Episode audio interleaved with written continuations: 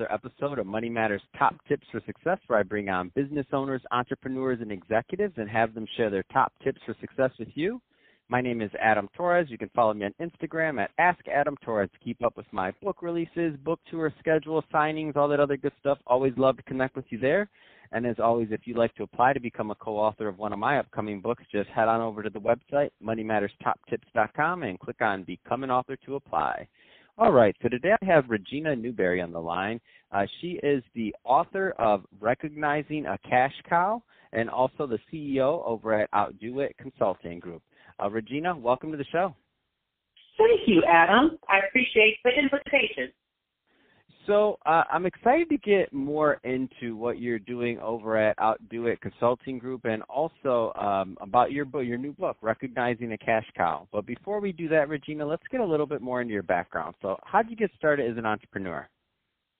Well, I believe it was in my uh, journey and destination. Um, it was not something I wanted to do.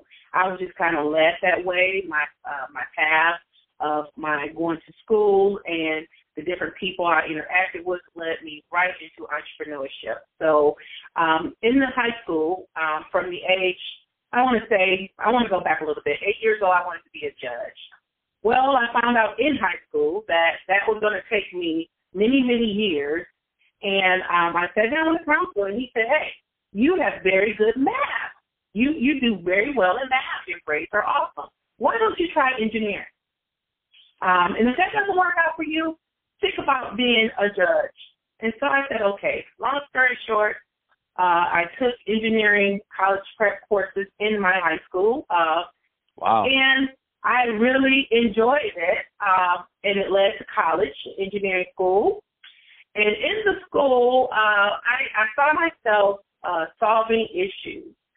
And I'm very technical, but the various positions I had in the engineering industry led me to focus on people, helping people resolve issues. And I was eventually promoted um, in engineering. I was engineering supervisor, a program manager, and then all of a sudden I realized every company I worked for, not only did I have my main position and title, but also on the side I was helping everyone else and the light mm. came on in 2015, and I realized that I have been consulting and, and holding down two jobs for over 20 years. It's time for me to launch out on my own. And wow. Uh, I was inspired to do so, and it's working out for me.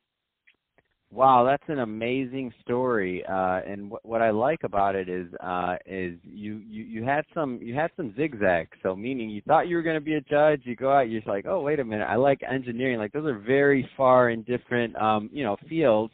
And then, you know, fast forward, you have 20 years experience working in various, um, various areas. And then you're like, wait a minute, I've been being a consultant the whole time. Um, I should start this out as an actual business. I, I love that thought process.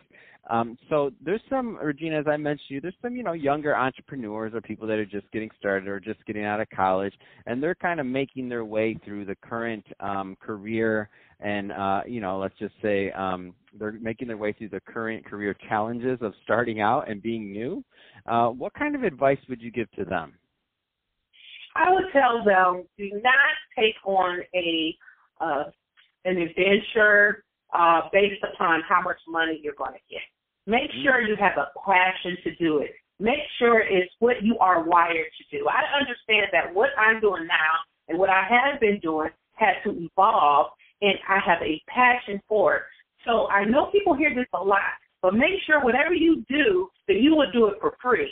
Because, you know, in our society, uh, industries go up and down, but you want to make sure that you do with your passion, and you have to try different things. So be true to yourself. I would tell them to do that. No, I, I I like that, and and the whole thought process of do you really like doing what you're doing? I think that's a that's a huge litmus test. Obviously, not everybody can do it for free, but you at least got to ask yourself the question, right? Would I do this for free if I was not getting this check? Um, so I, I like that, Regina.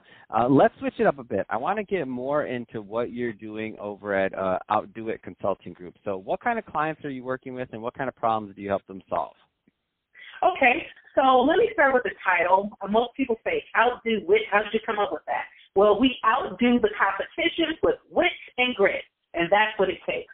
It takes hard work, it takes experience, and the passion that I've talked about before. So what we do is our primary industry is the automotive manufacturing, and these are uh, I assist and support and partner with companies that are tier one, two, three, um, which means that they do work and, and they send products to the automotive industry. We call them the big three in our Asian affiliates. So I assist them with, I start with people, and then I look at their processes. Most people say, oh, I just need help with the process, but you can have a perfect process. But if you don't have the right relationship with your people as a leader, the process is not going to work, and vice versa. You can have perfect people, but if you have antiquated manual technology at your company or something that just doesn't work in this day and age, your people are not going to be able to uh, do their best job. Mm. No, that that's great information. Uh, and what do you find? I know I know this is going to change from company to company, obviously, and from project to project. But what do you think some of the failures in communications typically lie in terms of themes?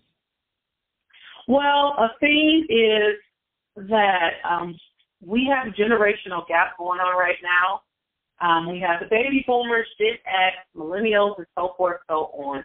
We all engage differently. And what, what is going on is most managers or leaders are promoted on how well they do their job, but they have not been given any development training on how to lead people. So most people just want to tell their uh, direct reports to their associates or their people, which are, you know, the best assets you could ever have. Um, just do the job and, and you're talking about like you're talking to a robot. People are not robots. People are very wise and they have internal gifts that it takes a great leader, a developed leader, a trained leader to tap into them and let them go far. And it would take your business or your your team to levels you've never dreamed of. I've experienced this. That's great stuff. Uh, so let's change it up a bit, Regina. I want to get more into your book, uh, Recognizing a Cash Cow. So, what was the inspiration for this? Okay, so it's recognizing a cash cow, uh, honing in on your company's best asset, and that is the people. And as I stated, um, I've had a long journey in the automotive field. Um, as an engineer, there were not very many women, number one, and minorities.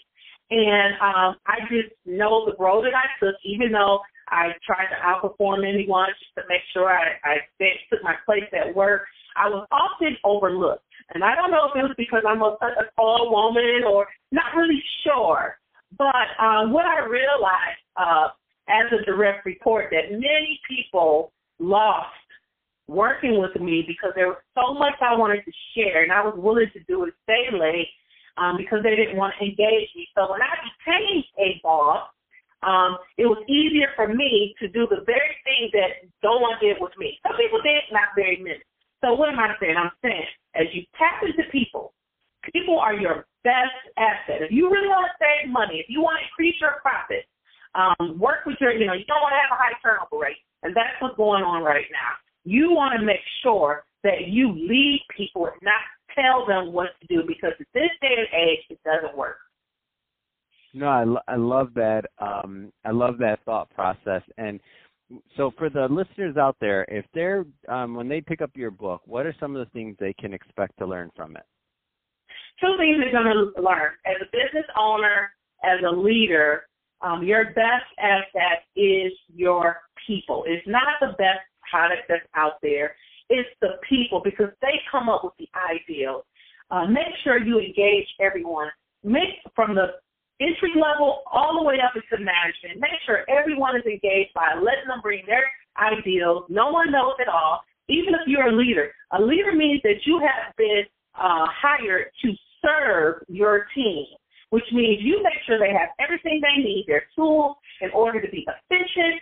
You also give them uh, boundaries as to to do their work and then watch them flower, blossom, and grow. And what you will learn is you will be surprised at how much talent comes out that's going to make you look good as a manager, leader, or business owner.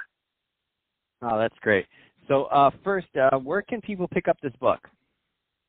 Um, if you have a Kindle, you can go on Amazon or contact me on LinkedIn, uh, Regina Newberry, and I can send you a bundle of books. Um, so I have various avenues to do that. Fantastic. And also, um, if somebody wants to contact you to learn a little bit more about Outdo It Consulting Group, uh, what's the best way for them to get that info? They can get that info from my website, outdoitconsulting.com, or, you know, search for my name on any of the search engines. It'll lead you. You can go to LinkedIn, as I stated earlier, or my website and contact me, and I'll be glad to serve you or partner with you and, and help you on some issues uh, that that's here today. Most managers don't even see it coming. That's awesome. Well, hey, Regina, I really appreciate you coming on the show and sharing your background and your new book with us. Uh, to the audience, as always, I hope you got a lot of value out of this. Uh, don't forget to go out and grab that book. And uh, if you got a lot of value, don't forget to also subscribe to the podcast, leave me a review, do all those things that we do to support our podcasters. I really do appreciate it. And uh, Regina, thanks again for coming on the show. Thank